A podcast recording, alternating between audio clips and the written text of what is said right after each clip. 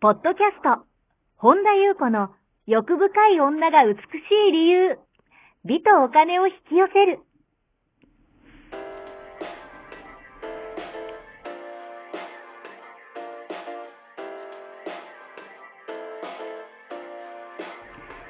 ポッドキャスト、本田優子の欲深い女が美しい理由は、1万人の女性をコーチしてきたメンタル美容研究所代表、本田優子が、幅広い知識と自らの経験をもとに、より美しく豊かになる方法を独自の視点からお伝えしていきます。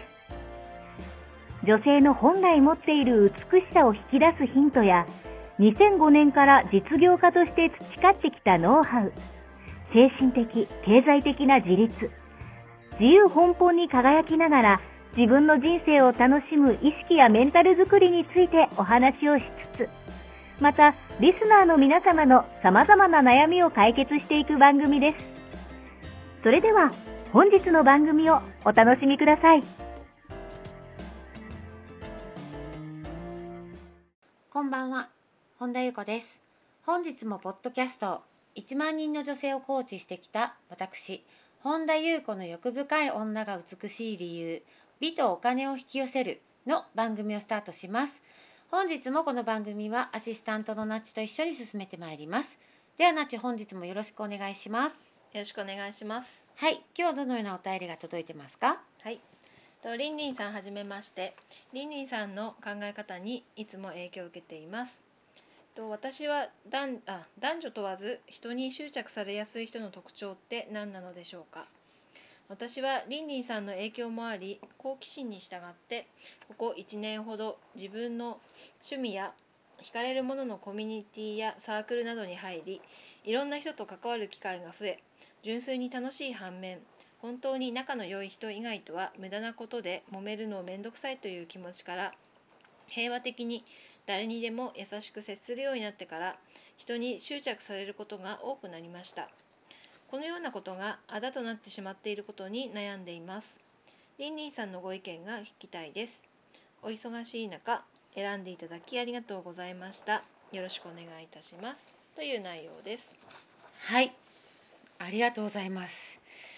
人に執着されやすい人の特徴、うん。何だと思いますか、ナッチは？なんでしょうね。なんかまあ優しくって例えば。うんうん。あんまりこうあ人からあその人のことを支配できそうだなって思われちゃったらあわかんないけど執着されるとか執コン支配支配コントロールしできそうだなって思う人を、うんに対して執着するってことですか？執着する？あ執着されるのはうん。相手が自分のことをそううーんとこの人はコントロールできる人なんじゃないかなって思われるから執着される自分がへえ、で面白い。そう今一瞬思った思ったんですねなるほど。まあ私が思ったのはですね、二つあるなと思ったうんんですよ。うんうんやっぱり一つはナッチが言ったように優しい人うんうんには依存体質の人が言ってくるんですよ。うんその優しい人は依存体質ではないんですよ。うん寄ってくる人が依存体質なの。うんえー、とですね、人はやっぱり優しい人に甘ったれるんですよ。うんあのー一般論ですよ。あの多くの人を見てきた一般論ですけどだからそういう人っていうのはやっぱ距離感が分からずうん。に優しい人にこうガンガン行ったりとかやっぱりこう親しき中にもじゃないけど礼儀を失ったなり合いみたいなとかやっぱりもう、あのー一方的な関係ですよね。うん。で、えー、と優しい人っていうのはあのこの方も書いてますよね。なんかやっぱりこう、まあ、優しくしちゃったんだと、まあ、まあこの方は優しくしたとは書いてないですけどもやっぱりこう平和的に誰でも、まあ、優しく接するって書いてますか、やっぱ平和的に誰にでも優しく接するとやっぱりねあこの人優しいんだと思ってやっぱりそこになんだろうななんかこう礼儀を失ったなり合いな感じで来た。うんなんかこの人は受け入れてくれるみたいな。わかる。うん。で、えー、と結局それでやっぱ優しい人っていうのはいずれストレスが溜まってきて、依存体質の人とは距離を置くようになる。うん。っていうパターンが多いんですよね。そうするとえ依存体質の人の方があの人は何にも聞いてくれない。あの人は何にも助けてくれない。裏切られた。こんな人じゃないと思わなかったとか言って、まあ、被害し被害者面をするっていうパターン手のひらを返してね自分が本当は依存してたのに、えーその人の悪評をね、えー、まき散らかしたりとか、まあ、依存体質組合みたいな。ね でこうかなんか群れてこうするようになったりとか。で優しい人っていうのは、えー自立してたりするんです精神的にも。でまたそういうのが、えっと優しすぎるから、まあ、一般論ですよ。それがなんかストレスになって、えーなんかねひどい例になると実際にいらっしゃるんですけど、えー優しい人はそういう依存体質の集団にやっぱ潰されて最悪の場合社会生活にまで影響を及ぼすほどの致命傷を語っているんですよ。だからですね逆に言うと依存体質の人ってなんか繊細で傷つきやすいイメージってあるじゃないですか。でもね実は図太いんですよ。ずうずうしい一面持ってるんですよ。めちゃくちゃ怖いそうなんですよ。うん。だから大事なのは本当にこの方名前書いてないですけど自分の余裕の分だけ。依存させるなら依存させてあげること。優しくすること。だから自分をやっぱね犠牲にしてまで依存させてあげるほどおししになっていけないってことなんですよね。まずは自分の幸せなんですよ。でやっぱ余ったので他人に優しく。あの、ね、このスタイルを崩さなくていいんですよ。このあり方を。でそれを崩そうとしてくるんですよ依存体質の子人は。やっぱり距離感つかめないからぐいぐい来るわけですよ。そこはね冷たくあしらってください。あのそしてそれでも距離感つかめずぐいぐい来る人にはあのあなたのために生きてるんじゃないと。あのーっていう意思表示を日頃からしてた方がいいと思うんですね。でねもっと言うならば、えー優しい人ほどあなたにはがっかりしたって言われてたりするんですよ。でねあなたにはがっかりしたっていう言葉にがっかりしなくていいです。あのー罪悪感を感じなくていいってことなんですね。なぜかというと勝手に相手が期待しただけじゃないですか。それにこちらが答えられなかったからそんなこと言われても困りますよね。だからそう思うのはもう相手の問題だからあのアドラーでいう分離のちゃんと相手の問題と自分の問題をちゃんとそれこそ距離を分けることっていうのが本当に大事でで相手の期待なんかにあの期待以上背負い込まなくていいんですよ。あのあなたはあなたのままでいいんですよね。だってね相手の期待を背負うために生まれてきてませんからね。でねこれで思い出したんですけどよくありますよね。なんかお気に入りの芸能人とかがなんかね出現したりすると、そんな人だと思わなかった。悲しいとか言ってなんか傷ついた自分をことにして攻撃する人とかたまに見るけどあれってなんか「あなたのせいで傷つきました。謝ってください」とでも言いたいんですかね？なんかもしくはもっとひどいこと言うならば「私の思い通りのあなたでなければ応援しません」っていう脅迫じゃないですか。いやお前が勝手に描いたか描いたイメージ。で勝手に投影して勝手に傷ついてるだけなのになんだこれっていうふうにいや逆に私怖くなるっていうか、いやなんだろうって思うんですよね。でそういう人って被害者ずらすんですよ。でなんか自分の方がナイーブな感じにして実はめちゃくちゃ図太いっていう傾向があるんですよ。だからねあのねこの方本当にねあのー冷たくあしらってください。でねもう一つあるんですよ。うん二つあるってさっき言ったのが一つがやっぱ優しすぎる。二つはね罪悪感です。あーはいはい。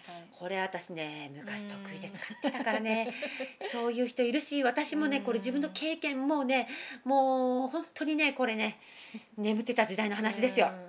なんかね罪悪感とかね、まあ、何かしら私たちあの何かしらの周波数背負ってるんですけどやっぱりね誰かに、えー自分を生きてるだけで誰かに嫌な思いをさせたとか誰かを悲しませたっていうのを持ってると必要以上に自分を犠牲にしてしまうことがあるんですよ。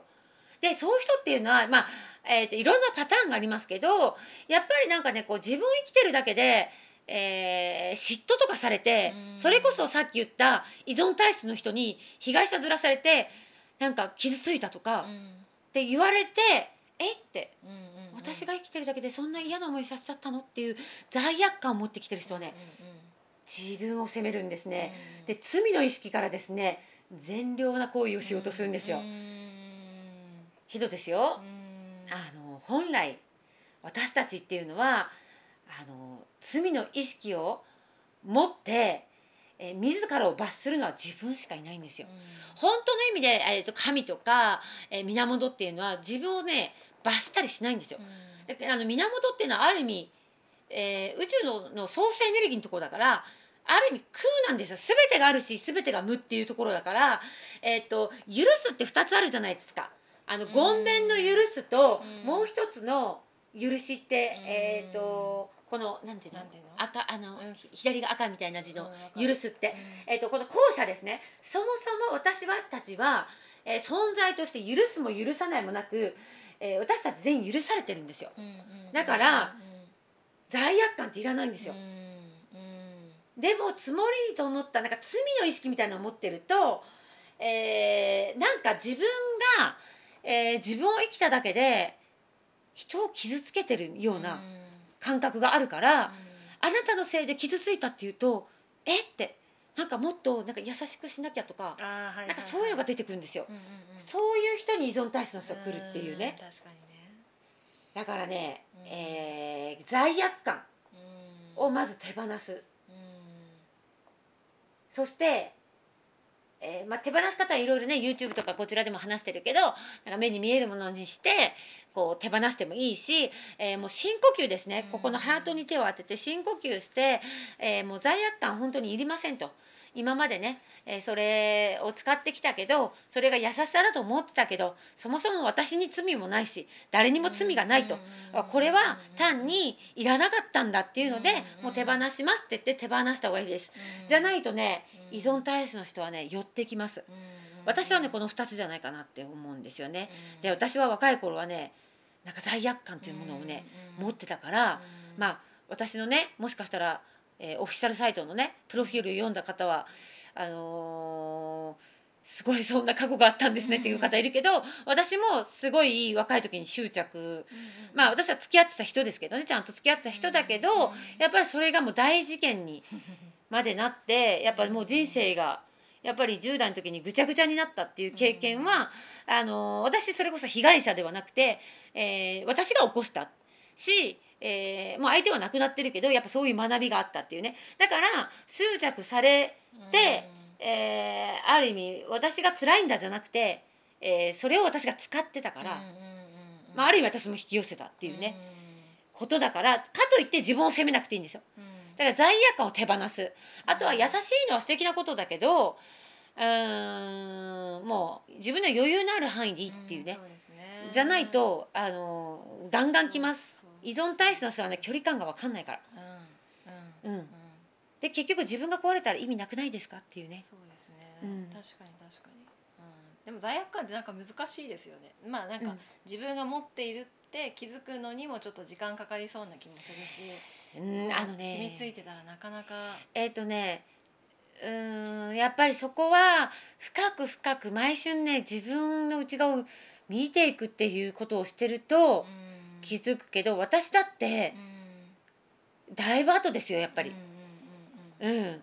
やっぱずーっと向き合ってきてうん。だけど今ほらこうやって、えーなんていうの？こういうまあ私もこういう発信してるし、例えばこうそういうこうセセッション受けたりね。別に私じゃなくてもいいけどあのセッション受けたりとかなんか誰かに相談したりとかこうやってね。であもしかしたら持ってるかもって。気づきやすい時代にはなったと思うんですよ。うんうんうんうんだから昔やっぱり私が10代の時ってこんな発信とか見れなかったし、あーインターネットがこんなに情報が発達してないから、うんうん。なんかそれはなんか罪悪感っていう周波数を使ってるとかうん。全然わけわかんないですよね。あなぜなら現実にどっぷり入ってるから、うんうんうん。そんな自分を俯瞰するなんていう視点もなかったしなんかもうスクリーンの中にどっぷり入ってもう超ドロドロの現実をやってるから、うんうんうん。そっからやっぱりいろいろ自分で探,、うん、探求もして学んでやっぱり専門的にも学んで自分、うんいっぱい多くの人と向き合ってきた時にあこれだなっていうことに気づく、そして今こうやってシェアできるっていう時代、で本当に多分ねだから多くの人が目覚めやすくなってる、やっぱこれ10代の時こんな情報なかったでしょ。ないないないない。だから今のひねなんかちょっとね年寄りのおばちゃんみたいなこと言うけど 今の人たちのがそうもうすごいいいいい。うん、だからねこれをね利用しない手はないから、やっぱりねこういうのってこうやっぱりもし耳にね、まあこれ聞いてらっしゃる方は耳にされてると思うんですけどどんどんそうやってねあ自分もそうかなとかってね、自分と向き合えるけどやっぱこういう視点すらも情報がなかったから、すごいいい時代だと思います。そうですね。うん。うん。なのでね、まあ、どっちのタイプかは分かりませんけどもちょっとね拾えるとこあったら拾ってください。以上でございます。ありがとうございます。この番組では皆様からのご質問ご感想をお待ちしております。本田裕子のホームページ、ゆうこ本田 .com までお寄せください。また YouTube もやっています。マリンズルーム本田裕子オフィシャルチャンネルもぜひご覧ください。はい、本日も最後までお聞きくださりありがとうございました。また次回お会いしましょう。